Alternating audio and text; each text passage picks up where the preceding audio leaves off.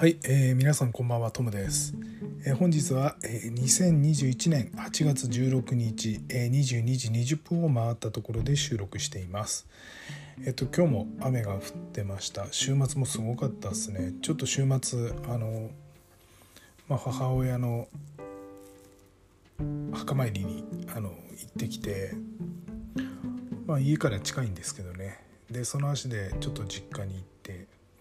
このご時世なんで一人で行ってきてですね、実家は今父親一人暮らしなので一人でいて、2回目のワクチン接種をし終わったということで、ちょっとご飯だけお昼ご飯だけ一緒に食べて、すぐ帰ってきました。その時もすごい雨で、もうちょっとこれ勘弁してよと思ったんですけど、九州、あと広島、あとは岐阜でしたっけね、結構河川の氾濫とかで大変なことになってるんで、その悠長なこと言ってらんないななんて思ってはいるんですけれども、こういう時こそですね、自分の身の回りよく把握して自分の命を守って、避難とか先に対策を打っていった方がいいなと思います。もう本当にね、情報セキュリティの世界と同じで、先にもう本当に起こってからじゃ遅いので、早めのね対応をしていくっていうのが大事かなと思います。ということで、本日も、入門サイバーセキュリティをスタートしたいと思います。まずですね、先週の、ニュース、ちょっと1個だけ紹介し忘れたものがありまして、これ製品とかサービス関係にあたるんですけれども、脆弱 IoT 機器の発見管理技術を共同研究ということで、001と横国大の、今共同研究について、ニュースが入っていましたので、ちょっとだけ紹介します。まず001という会社なんですけど、ご存知でしょうか。これIoT を可視化するみたいな、 IoT 時代の、安心を可視化するみたいなホームページで結構バーンと載ってるんですけど、 IoT に特化したセキュリティ会社ですね、001。トヨタとか、NTT とか、こういったところと取引をしている会社ですね。はい。で、こちらの方と、横国大ですね、横浜国立大学が、研究していると。何研究しているかというと、兵器ネットワークにおける IoT 機器可視化の実証に向けた共同研究を実施していますというニュースです。で、この研究ではですね、横浜国立大学のクローズドネットワークに接続された機器を可視化した上で、脆弱な IoT 機器を洗い出し、ネットワークのセキュリティリスクを評価するというものです。001の IoT 機器を検索するサービス、これはKARMAっていうんですかね、を用いて兵器ネットワークにおける IoT 機器の効率的な管理手法について研究するものです。6月より研究の方はスタートしています。2022年3月31日まで実施する予定としています。001では同研究で得られた知見をもとに、兵器ネットワーク向けの IoT 機器可視化サービスを10月頃より提供したいということです。はい、ということで、IoT 機器もね結構危ないのありますんで、こういったところをね注意していただきたいと思います。ちょっとね研究結果が出て、製品どんな感じで出てくるのか注目したいと思います。はい、ということで、続いてですね、脆弱性関係、本日2件ですね、届いています。どっちから紹介しようかなと。まず、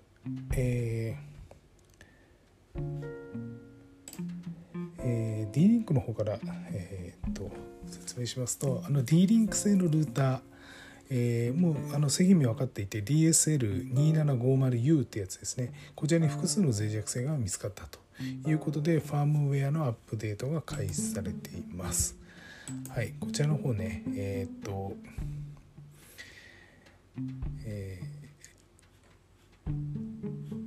もしお使いの方がいらっしゃればファームの対応がありますので、D-Link のホームページをご覧いただければと思います。はい、続いてですが、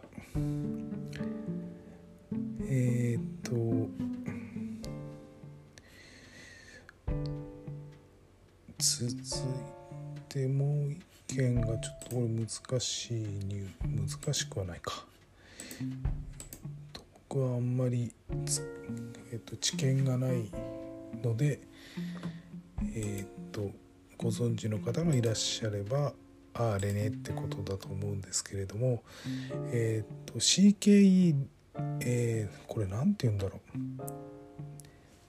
CKI 小文字で DITOR っていうんですね。これ昔の FCK か。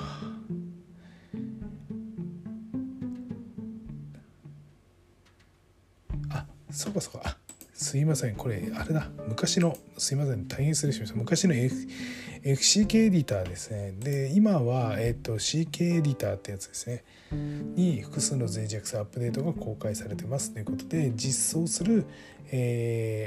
CMS にも影響ということで、オープンソースのエディターライブラリー CK エディターにおいて複数の脆弱性を修正したセキュリティパッチがリリースされたということです。実装する、コンテンツマネジメントシステム CMS などに影響があり、アップデートがリリースされていますということです。3件の脆弱性のほか、バグ修正、互換性の向上、こういったものもリリース、こういったものも含めてリリースされています。こちらの方 CK エディター、こちらの、ホームページをご覧いただければと思います。すいません、ちょっと読めなくて、なんだっけこれと思って、申し訳ありません。はい、その他ですね、ニュースの方を、お伝えしますが、まず1件目ですが、すいません、その他ニュース3件あるのかな、3件あります。1件目がですね、プライズ卸売サイトに不正アクセスがあったと、クレジットカード情報流出の可能性というニュースです。アミューズメント用の景品や雑貨などを扱う企業向けオンライン通信販売サイト、福屋オンラインが、不正アクセスを受け、クレジットカード情報が外部に流出した可能性があることが分かりました。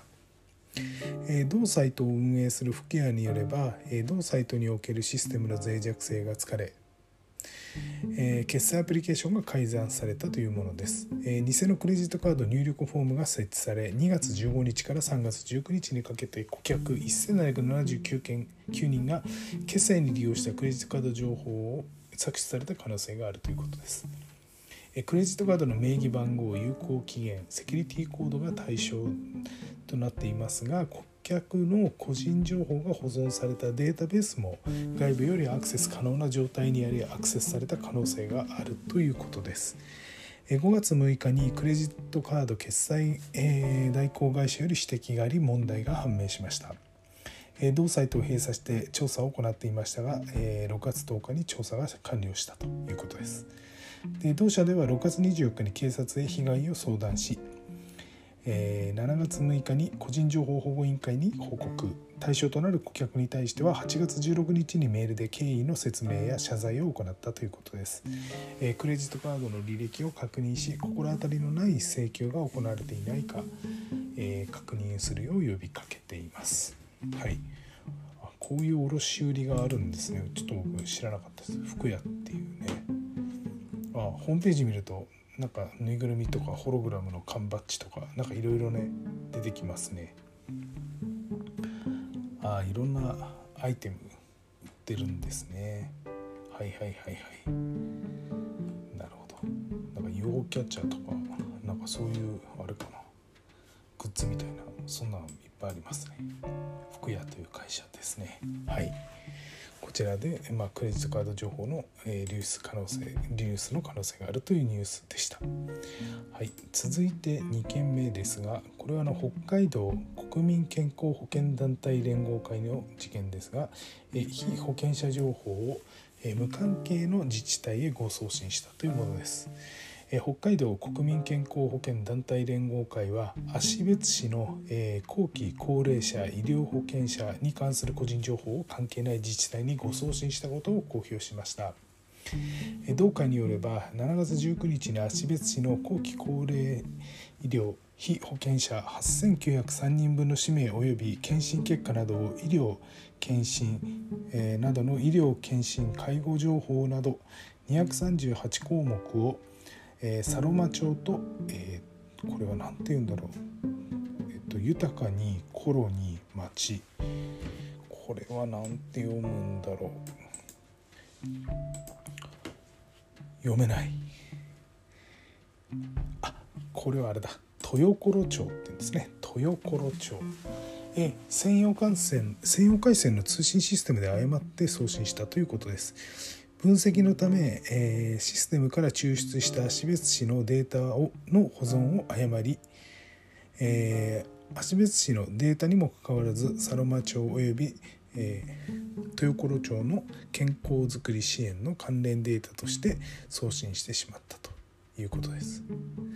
7月20日に佐呂間町から誤送信の報告を受け、同日謝罪し、誤送信したデータの削除を依頼したというものです。豊頃町にも謝罪してデータの謝罪を要請しています。芦別市に対しては翌21日に説明し、27日改めて訪問謝罪したということです。再発防止策として構築を進めている新システムにデータ抽出しなくてもシステム内部で分析できる機能を2022年度中に実装するとしており、構築までは複数人による確認や抽出したデータを市町村単位で暗号化するなど対策を強化するということです。専用回線で送ってるんで、大きな問題にはならないかもしれないんですけれども、早くね、こういう問題には気づいていて、新システムではこういったことがないようにということで、対応を2022年度中に行うということになっています。これまでの間ですね、複数人による確認抽出したデータを市町村単位で暗号化する、これは正しい、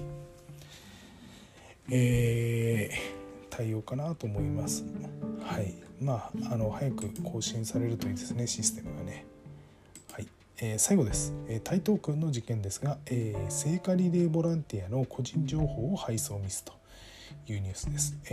す。東京都台東区は、東京パラリンピック、聖火リレーのボランティアに関する個人情報が流出したことを公表しました。同区によれば、聖火リレーボランティア1人に物品を配送した際、ボランティア187人分の氏名や住所、服のサイズなどが記載された名簿を誤って一緒に送付したということです。委託業者が8月6日に配送準備作業を行った際に名簿が混入したというものです。同月12日に報道機関や東京都からボランティアの名簿流出に関して事実確認を求める問い合わせがあり、同区で調査を行ったところ流出が判明したということです。同区では対象となるボランティアに対し説明と謝罪を行うとしています。委託業者に対し個人情報の取り扱いを徹底するよう指示しています。はい、ということで、こういうこともあるんですね。一緒に入れちゃうっていうね、ちょっと台東区かわいそうですけど、委託業者がやったことではありますが、ちょっとね対応しないといけないですね。はい、ということですね。今日は以上が届いているニュースになります。はい、その他何かあるかというとですね、特にないですね。ないことが一番いいですね。はい、実は身近な人にって言い方変ですけど、金曜日に打ち合わせをした委託先さんが、コロナ感染したということで、今日分かりまして、たまたまですね打ち合わせしたんですね。でマスクは当然していたんですけれども、仕切りっていうんですかね、透明のボードの仕切りを2枚置いて、そこで打ち合わせをしていたんですけど、声が遠くて全然聞こえないような打ち合わせだったんですけど、しょうがないんでっつってやってたんですけどね、もうほんとこの仕切り邪魔だななんて思ってたんですけど、結果的にはそれがあって、あと部屋の空調も空気の循環もちゃんとできていたということで、保健所の方から濃厚接触者に当たりませんということで、一応お墨付きはいただいたんですが、特に体調も悪くないのでこのまま様子は見るんですけれども、職場に行ってもちょっと別なところで仕事するような形にしようかなと思ってます。明日から、何事もなければいいんですけれども。で、かかった本人は地元に帰って、委託先広島なんですけどね、広島に帰って今ホテルで隔離中ということで、かわいそうだなと思うんですけど、早く元気になってね出てきてもらいたいなと、思ってます。もうね誰がかかってもおかしくないし、もうかかったから何が悪いとか何がいい悪いとかそういう問題じゃないので、もうとにかく早く治ってもらって、先生に復帰してもらいたいと。もう本当に仕事忙しいので、下期になるとね結構忙しいんで、早くすごい設計者なんで機械関係のですね、もう頼りにしてる委託先の一人なんで、早く元気になってもらわないとちょっと僕も困るので、そういうことを祈りつつですね、今日の収録は、これで終了したいと思います。おそらく夏休み今日あたり明けてる人もいるのかな、あと今週からとかもいるんだと思うんですけど、フィッシングの、メールにはくれぐれも気をつけましょう。この時期必ず増えますんで、仕事復帰して外部からのメール簡単に開けちゃうとえらいことになりますんで、気をつけましょう。それでは収録の方を終了したいと思います。隙間時間に、聞いていただけるとありがたいです。今日も、これで終わりにしたいと思います。それでは皆さん、また明日。さよなら。